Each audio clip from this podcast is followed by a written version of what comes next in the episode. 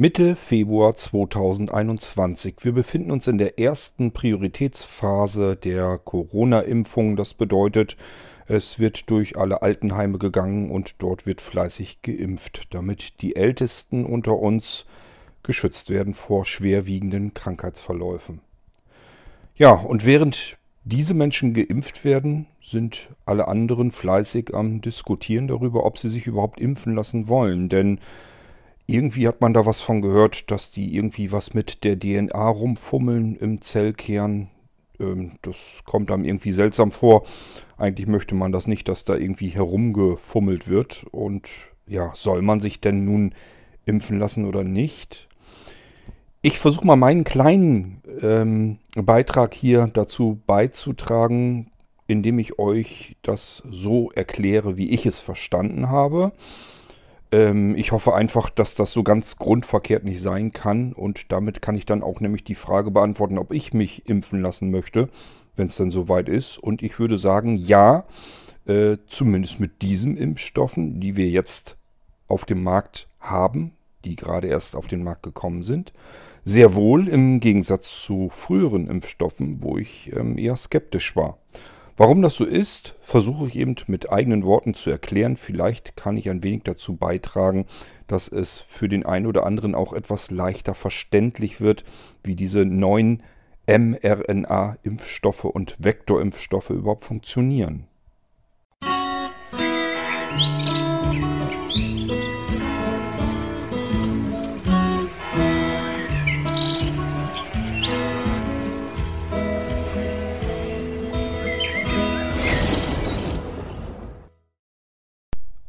Vorab erwähne ich etwas, was eigentlich selbstverständlich sein sollte und somit keiner Erwähnung bedarf. Ich mache es aber trotzdem.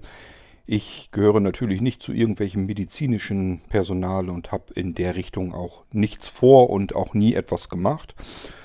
Ähm, das Einzige, was ich überhaupt vorweisen könnte, wäre innerhalb meiner Gärtnerausbildung, dass wir natürlich die Zellstrukturen wie eine Zelle aufgebaut ist, den Zellkern und so weiter rauf und runter gerasselt haben. DNA, Mutationen, das ist in der Pflanzenwelt alles ähm, natürlich nicht nur vorhanden, sondern auch wichtig, denn letzten Endes so entstehen neue Pflanzenarten, neue Sorten und das ist im Prinzip das, was ich theoretisch noch in Erinnerung haben könnte, wenn meine Gärtnerausbildung nicht schon Jahrzehnte her wäre. Ihr könnt euch sicherlich vorstellen, davon ist nichts mehr übrig. Ich habe noch so ein paar Bilder im Kopf, wie der Aufbau einer Zelle ist. Aber das könnt ihr eventuell auch noch äh, im Kopf haben, nämlich aus dem Biologieunterricht. Ganz viel mehr ist es bei mir also auch nicht. Nichtsdestotrotz, für mich stellte sich natürlich die Frage, wir haben jetzt sozusagen, dass die Ältesten unter uns, zu denen ich noch nicht dazugehöre, geimpft werden und irgendwann wird auch an mich die Frage herantreten, möchte ich mich impfen lassen oder nicht. Wenn ich solch eine Frage mir selbst beantworten möchte, muss ich dazu immer die Möglichkeit haben, ähm, für mich verstehen zu können, was da genau passiert. Die Wirkungsweise, das ist das, was mich dann interessiert. Ansonsten wage ich nämlich für mich keine Entscheidung zu treffen.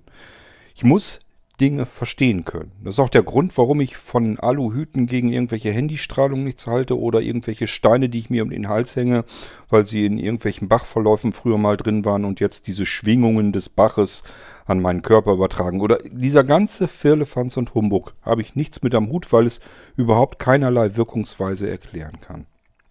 Ich muss Dinge verstehen oder glauben sie zu verstehen ähm, damit ich eine Entscheidung treffen kann. Und das ist für mich hier in der Impfung natürlich genauso wichtig, sogar ziemlich wichtig. Wenn ich die Wirkungsweise nicht verstehen kann, würde ich nämlich dem eher abgeneigt sein. Habe ich sie verstanden und kann das Risiko für mich einigermaßen einschätzen, sieht es schon gleich ganz anders aus, dann kann ich eine Entscheidung treffen.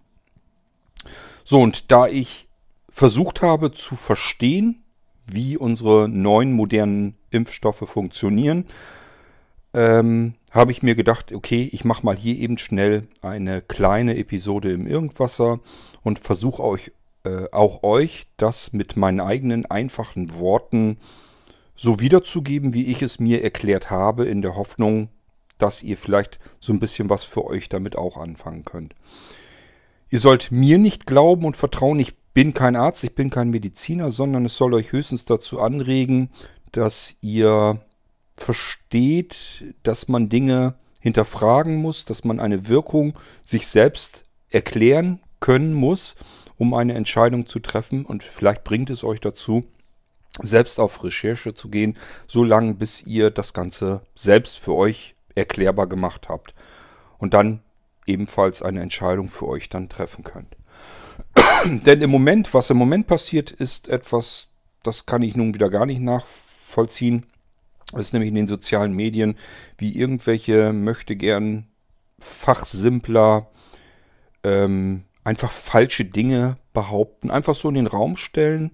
Manchmal wird es hinterlegt mit irgendeiner Internetadresse, die zu irgendeinem anderen Experten verläuft, der dann eben die Falschbehauptung aufstellt. Und ähm, so funktioniert es halt nicht. Wenn ich immer nur alles nachplappere und mich immer nur auf das versteife, was irgendwelche Leute, die eigentlich gar keine Ahnung davon haben können, etwas behaupten und in den Raum stellen und sagen, sie hätten es aber von irgendeinem anderen Experten erfahren. Und hier ist der Link dazu, als wenn das dann ein Beweis wäre, wenn ein Einzelner irgendwer etwas behauptet und damit komplett entgegengesetzt läuft ähm, von einer absolut überzähligen breiten Masse an seriösen Wissenschaftlern, die im Prinzip nichts anderes tun, als in dem Bereich zu forschen und das auch erklären können, wie Dinge funktionieren. Und da sind mir diese Wissenschaftler wesentlich lieber, die mir das exakt erklären können, wie das Ganze funktioniert. So, die unterhalten sich natürlich in einer anderen Sprache, die für viele von uns ähm, nicht unbedingt immer nachvollziehbar ist. Und deswegen versuche ich das mit meinen eigenen Worten hier mal zu erklären. Vielleicht bringt es euch was, vielleicht bringt es den einen oder anderen auch nur zum Lachen, weil er sich sagt, äh, das ist ja ganz nett, was Kort da versucht, aber es ist halt ähm, unsinnig erzählt oder keine Ahnung. Ich versuche es halt trotzdem mal und hoffe, dass ihr dann zum Nachdenken angeregt wird, zum Selbstnachdenken und nicht zum Nachplappern. Dann hat diese Episode eigentlich schon ähm, ihren Sinn erfüllt. Kommen wir zunächst mal zu den beiden Wirkstoffen, die jetzt immer im Gespräch sind. Das ist einmal der vektorbasierte Impfstoff. Der ist ja von dieser russischen Firma Sputnik, bla bla bla. Ich merke mir die Namen alle nicht, weil die sind für mich wiederum vollkommen uninteressant. Also das, was in den Medien drauf und runter gerasselt wird, davon kriege ich nicht viel mit. Muss ich an der Stelle vielleicht auch erzählen. Ähm, sondern äh, wenn, dann gehe ich selbst auf Informationssuche und versuche mich natürlich dahingehend auch äh, nach den Quellen zu richten, die eben auch ähm, offiziell als seriös gelten und eine Mehrheit, eine deutliche Mehrheit ähm, repräsentieren und nicht irgendwelche Minderheiten oder wie gesagt irgendwelche sozialen Medien halte ich nichts von und bringt mich auch nicht weiter. Gut. Ähm, wir haben also zwei Unternehmen bisher, die einen Impfstoff vektorbasiert ins Spiel gebracht haben. Und dieser vektorbasierte Impfstoff, ähm, erstmal von der Funktionsweise her, man nimmt im Prinzip, so wie ich es verstanden habe, ähm, inaktive oder aber ähm, ja nicht wirklich schadhafte Viren und impft diesen Viren sozusagen einen Bauplan ein, die DNA. Und Viren wollen sich ja mal reproduzieren wie doll und verrückt. Das heißt, die werden dann geimpft, ähm, reproduzieren sich, sind aber ungefährlich für uns. Und ähm, ja, dementsprechend äh, bilden sie aber das eigentliche gefährliche Virus, das Coronavirus, nach. Das heißt, von der Oberfläche her, diese Viren sind im Prinzip ungefährlich, sehen aber aus wie die genauso wie die gefährlichen Viren. Der Körper springt darauf an, reagiert darauf, wehrt diesen Eindringling ab und merkt sich das Ganze, wie dieser Virus aussieht. So, und wenn dann der tatsächliche Coronavirus kommt, der tatsächlich gefährlich wäre, wird dieser sofort bekämpft, weil ist ja noch alles abgespeichert, ist ja noch alles im Gedächtnis drin, wie der bekämpft werden muss, wie der aussehen muss, damit ich weiß, das ist der, den muss ich jetzt bekämpfen. Und so funktioniert im Prinzip dieses vektorbasierte Ding. Aufgrund von einem kompletten Bauplan für den ungefährlichen Virus, der sich jetzt reproduziert, dabei aber verändert so aussieht wie der Original-Coronavirus.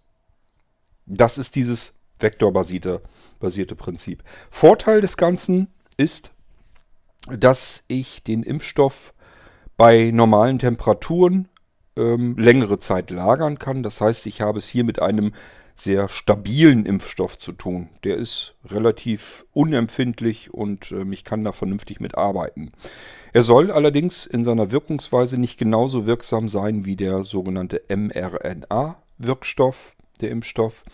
Und äh, ja, zu dem kommen wir am besten jetzt mal. Jetzt müssten wir aber erstmal vielleicht darauf gehen, ähm, wie dieser Coronavirus überhaupt aufgebaut ist. Der eigentlich gefährliche Virus hat eine Oberflächenstruktur und diese Oberflächenstruktur, die sehen so aus wie kleine Krönchen, kleine Kronen. Deswegen heißt das Ding eben auch Corona, äh, eben weil er wie, als wenn er Kronen auf hätte. Wir haben in unserem Körper B-Zellen. Diese B-Zellen ähm, kontrollieren sozusagen, gehen Patrouille in unserem Körper und schauen sich um und wenn Sie etwas gefunden haben, setzen Sie sich da drauf und gucken eben nach, passen Sie da drauf oder nicht und, und dann analysieren das Ganze sozusagen. Merken also auch relativ zügig, äh, hier ist etwas, das gehört hier nicht in unserem Körper hinein. Das passt nicht sozusagen zu unserem Bauplan des Körpers dazu.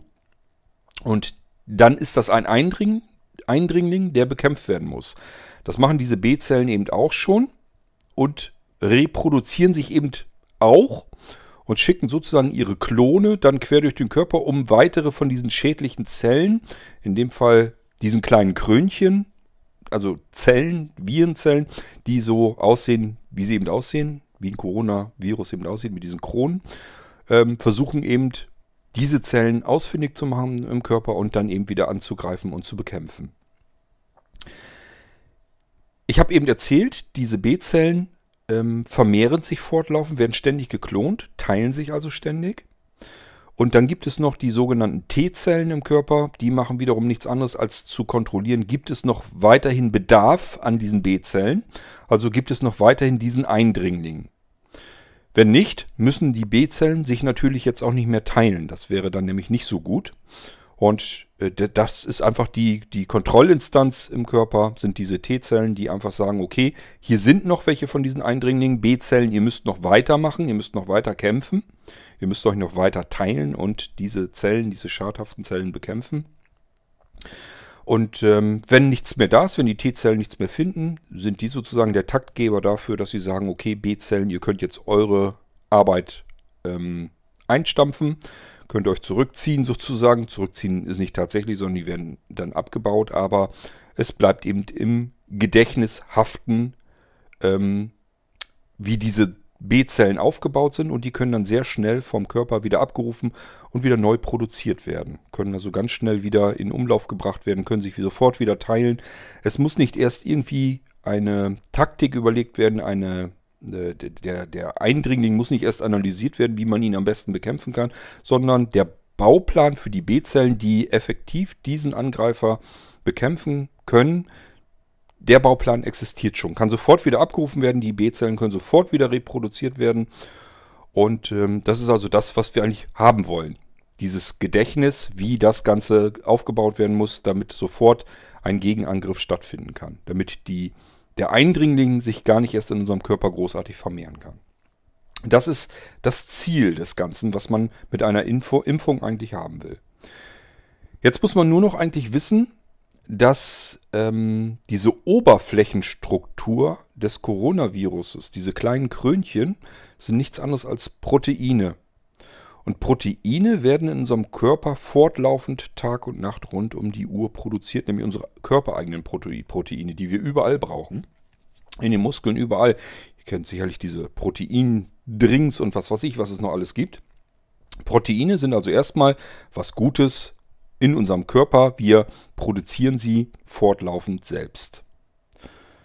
So, wenn man sich das erstmal überlegt hat, dass die Oberfläche, also das Aussehen eines Coronaviruses ein Protein ist und wir wissen, unser Körper kann oder macht es auch die ganze Zeit, baut selber seine Proteine, dann müssen wir eigentlich nur noch unsere, unser Bauteam dazu bringen, diese Oberfläche herzustellen, diese kleinen Krönchen zu bauen. Sozusagen Fake-Coronaviren herzustellen, Attrappen. Weil die könnten dann nämlich wieder angegriffen werden und schon hätten wir eigentlich im Prinzip wieder das eigentliche Ziel.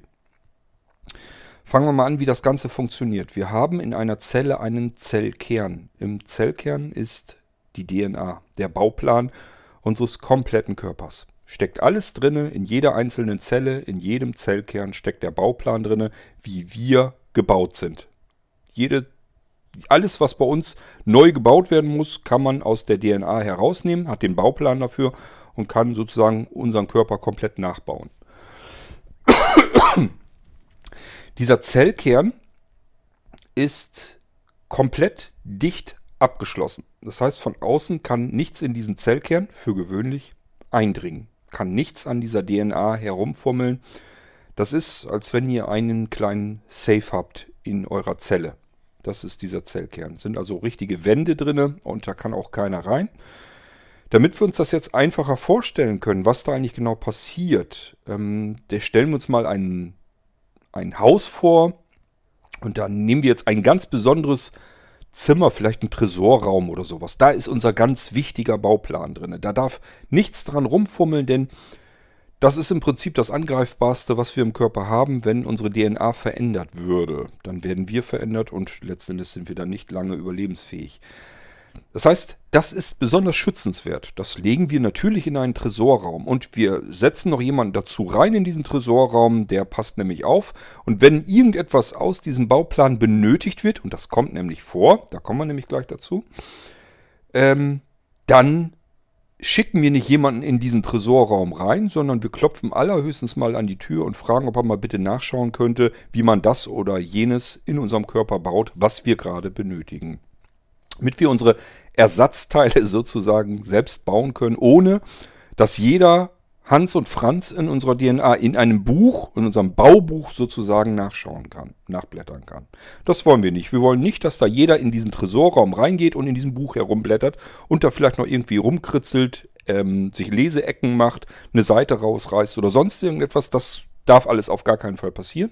Also lassen wir vier Wände, Tresorraum, den Behüter unseres DNA-Buches und so lassen wir das Ganze mal in unserem Haus dort drin, in unserer Zelle. Das Haus ist die Zelle und dieser eine Tresorraum ist der Zellkern. So müsst ihr es euch vielleicht mal vorstellen.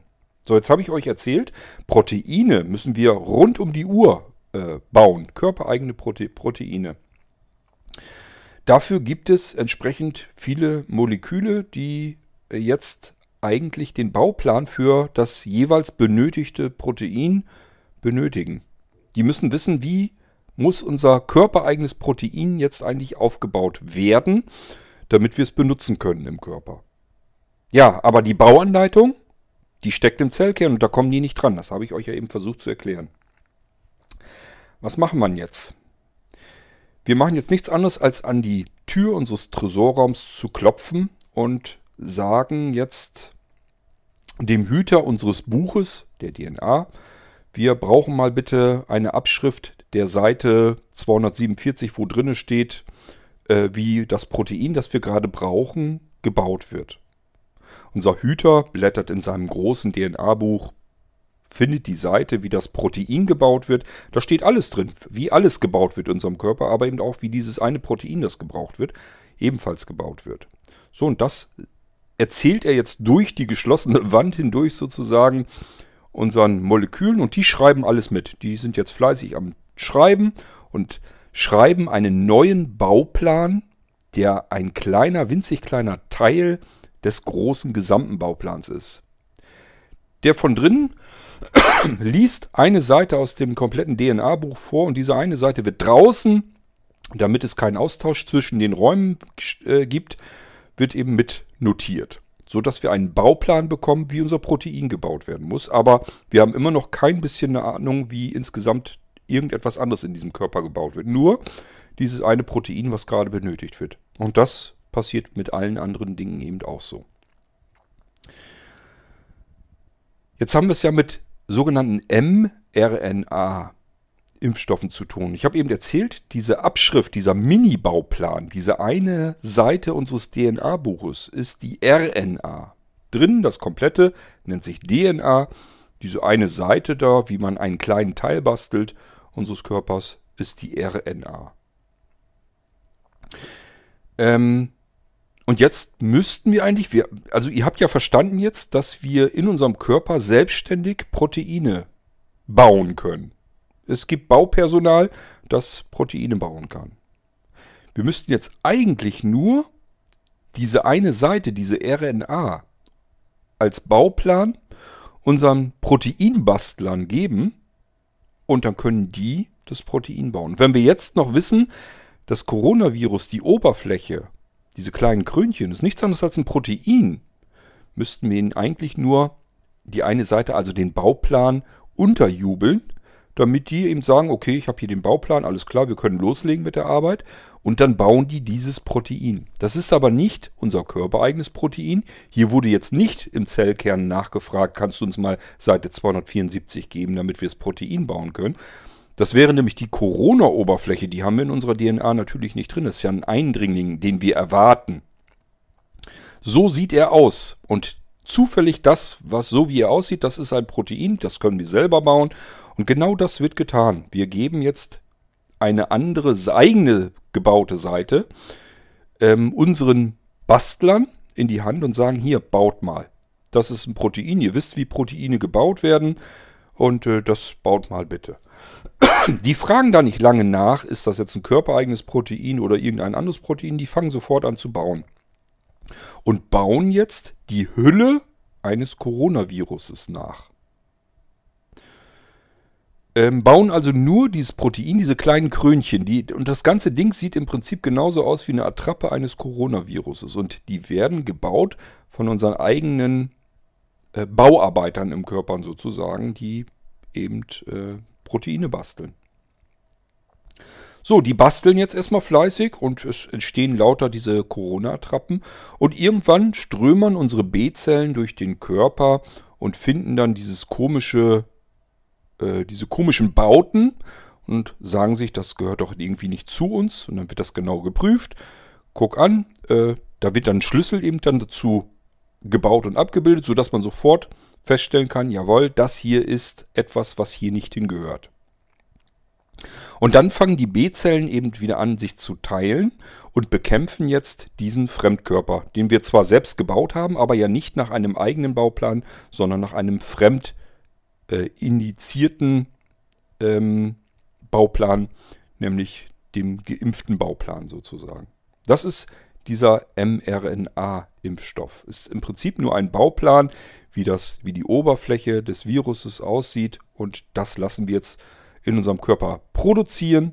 Das dauert dann nicht lang. Die B-Zellen finden das, bekämpfen das. Es ist aber vollkommen ähm, unschädlich, weil da überhaupt keine Funktion dahinter steht. Es sieht nur so aus, als wäre es ein Coronavirus. Steckt kein Virus drin, hat überhaupt keinerlei Funktion. Ist wie eine Attrappe. Mehr brauchen wir aber nicht, weil die Oberflächenstruktur das einzige ist, äh, was sich unser Abwehrsystem, unser Immunsystem überhaupt merkt. Das merkt sich nicht, wie funktioniert jetzt dieser Virus oder sonst irgendetwas, sondern es merkt nur, das hier ist etwas, was nicht in den Körper hier hineingehört. Das ist ein ähm, etwas Fremdes und das können wir hier nicht gebrauchen, also fliegt das hier raus. Das müssen wir bekämpfen. Und es wird sich nur diese Oberfläche gemerkt. Ist ein Schlüssel-Schloss-Prinzip. Das heißt, es wird einfach nur geguckt, passt der Schlüssel hier dazu wenn ja, ist das was Körpereigenes oder ist das was Fremdes? Und wenn das was Fremdes ist, dann müssen wir es eben bekämpfen. Und dadurch, dass wir wissen, hier ist etwas Fremdes drin, müssen wir davon ausgehen, es ist da sicher, es wird nicht, sicherlich nicht das einzige sein, sondern da wird da noch mehr davon sein. Also werden die B-Zellen jetzt fleißig geteilt, vermehrt und äh, werden dann durch den Körper durchgeschickt, sodass sie weitere von diesen fremden Eindringlingen aufspüren können und weiterhin bekämpfen können. Dann sind die T-Zellen wieder unterwegs und sagen, wir haben hier noch welche gefunden, ihr müsst noch weitermachen. Oder aber sie sagen irgendwann, nö, hier ist nichts mehr. Und dann werden die B-Zellen wieder gestoppt, die müssen sich dann nicht mehr teilen, werden nicht mehr vermehrt, werden ähm, ja, abgeführt sozusagen und äh, das Einzige, was, was übrig bleibt, ist sozusagen äh, das Gedächtnis des Ganzen, nämlich wie diese Struktur, diese, diese, diese Oberflächenstruktur dieses Corona ähm, Protein, also die Oberflächenstruktur wirklich nur, äh, wie die aussieht, das wird sich gemerkt. Und welche B-Zellen man dazu braucht, um dieses Coronavirus sofort zu bekämpfen.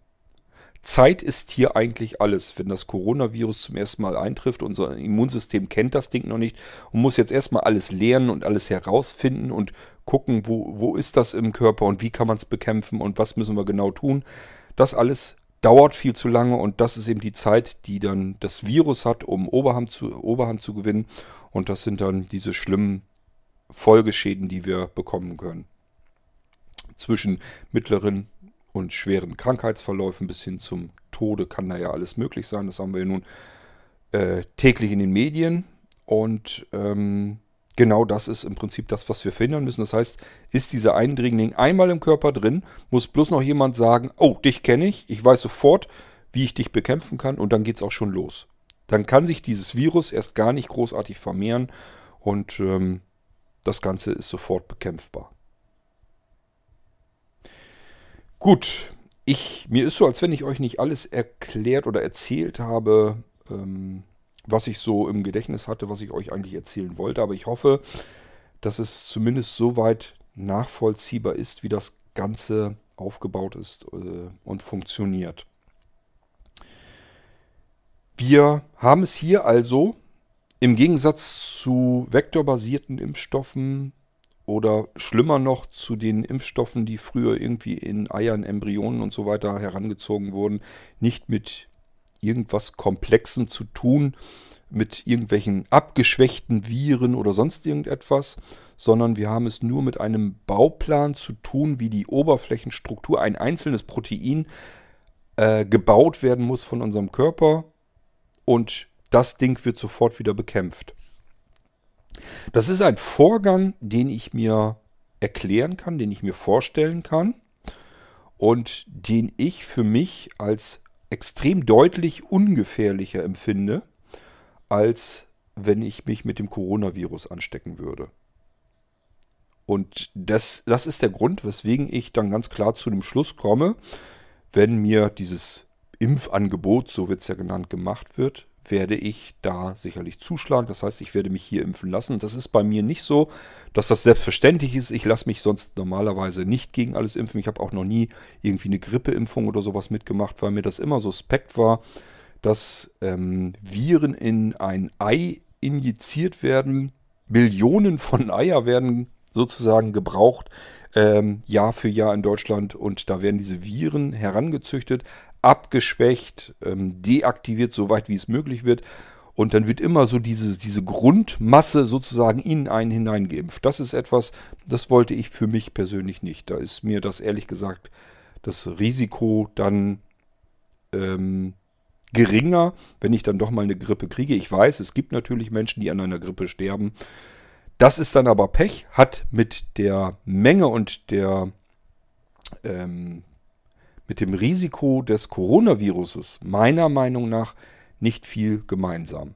Also wenn ich mir da so anschaue, wie viele Tote innerhalb kürzester Zeit jetzt mit und an Corona gestorben sind ähm, und äh, wie weit sich das, wie schnell sich das alles ausbreitet, und allein, wenn man dann doch mal mitkriegt, also es ist ja dann doch schon so, dass man mittlerweile schon mitbekommt, dass um einen herum Menschen den Coronavirus hatten. Und selbst wenn das eigentlich leichte Krankheitsverläufe sind, ist das immer noch etwas, was man eigentlich nicht haben möchte. Also das klingt nicht so, als wenn das eine harmlose kleine Erkältung oder eine kleine Grippe ist, sondern das ist schon ein bisschen heftiger. Und Allein das würde ich schon gerne vermeiden.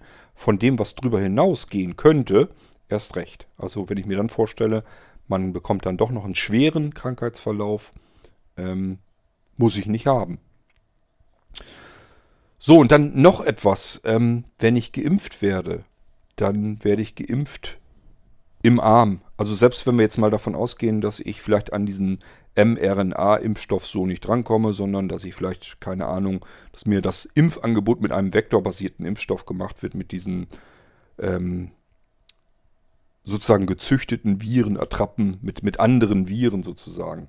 Wenn das eingeimpft wird, das wird bei mir in den Arm eingeimpft. Normalerweise überträgt sich das Coronavirus über die Atemwege. Ehrlich gesagt ist mir lieber der Kampf in meinem Körper beginnt im Arm als bei mir in der Lunge.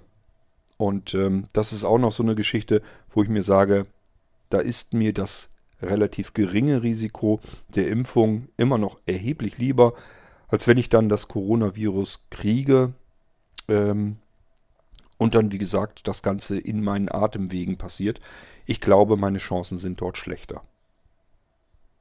Ja, das sind so die Sachen, die Gedanken, die ich mir gemacht habe und wie ich es im Prinzip verstanden habe, was bei einer Impfung passiert. Das wollte ich euch einfach nur mal so mitteilen. Ähm, zum einen, vielleicht gibt es unter euch welche, die sich sagen, ich habe das bisher eigentlich nie so richtig verstanden, wie das richtig funktioniert mit dem mRNA-Impfstoffen, aber so wie Kort das jetzt erklärt hat, klingt das für mich irgendwie auch schlüssiger. Ich kann mir jetzt was drunter vorstellen. Wichtig für mich wäre jetzt nur, recherchiert da selber bitte nochmal nach, schaut euch ein bisschen um im Internet, sucht euch aber bitte seriöse Quellen, vernünftige Quellen und nicht irgendwelches dummes Rumdiskutiere und Rumgeplappere in irgendwelchen sozialen Medien. Facebook war noch nie eine gute Quelle für wirklich tatsächlich Informationen. Das ist immer nur, manchmal habe ich das Gefühl, das ist so das Sammelsurium von Dumpfbacken. Aber gut, ähm, ich will auch niemanden zu nahe treten, aber ähm, ich würde es jedenfalls nie als Nachschlagewerk oder als Informationsquelle verwenden und einsetzen. Ähm, das hat es mittlerweile längst verwirkt. Da muss man schon anders auf die Suche gehen. Die seriösen Wissenschaftler werden, glaube ich, keine Diskussionsforen auf Facebook ähm, begleiten. Von daher würde ich da gar nicht erst versuchen, an sinnige Quellen heranzukommen. Okay, ja, und wenn Mediziner unter euch sind und ihr sagt euch, das hat der Kurt jetzt zwar schön er erklärt und auch nachvollziehbar, aber falsch, dann müsst ihr euch melden. Ich nehme euch dann gerne hier mit rein in den Irgendwasser. Das ist im Prinzip das, was an Essenz bei mir herausgekommen ist, an Erklärung, so wie ich es mir erklärbar gemacht habe, wie es funktioniert. Ich kann mir jetzt was drunter vorstellen. Aufgrund dessen konnte ich meine Entscheidung treffen und ich hoffe, ihr könnt das dann auch. Das soll es gewesen sein. Wir hören uns wieder in einem nächsten Irgendwasser. Hoffentlich dann mit einem Thema, das ich dann wieder ähm, ja, professioneller durchdringen kann, hoffe ich einfach mal. Einfach weil ich mich in dem Thema dann besser auskenne als in diesem Bereich hier. Das ist jetzt etwas, das musste ich mir selber so ein bisschen anlesen und so weiter. Und ähm, Ihr wisst, das ist immer so ein bisschen abseits dessen, worum ich mich in meinem Alltag normalerweise kümmere. Soll aber nicht heißen, dass ich dem irgendwie komplett aus dem Weg gehe. Deswegen kommt das hier auch in den Irgendwas herein. Ob ihr dann damit was anfangen könnt, ist eine andere Sache. Und wie gesagt, wenn euch was stört an dem, was ich aussage, müsst ihr es korrigieren. Dann macht es aber auch bitte so, dass ich das hier in den Irgendwas reinholen kann. Schickt mir bitte einen Audiobeitrag und dann kann ich das hier gerne mit reinnehmen. Bis zum nächsten Irgendwasser. Macht's gut. Bleibt immer gesund. Das ist ja der Slogan, den man im Allgemeinen jetzt immer sagt. Und das gilt hier natürlich im Besonderen in dieser Episode. Wir hören uns bald wieder. Tschüss, sagt euer König Kort.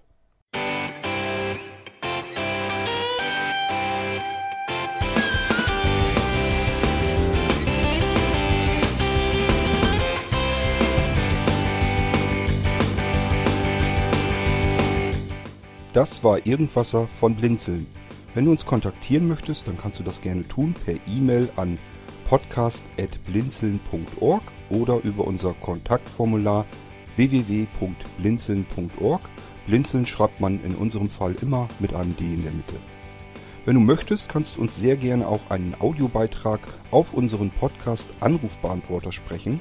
Der hat in Deutschland die Telefonnummer 05165 439 461. Und wenn du uns aus dem Ausland anrufen möchtest, dann ersetze einfach die erste 0 gegen die 0049 für Deutschland.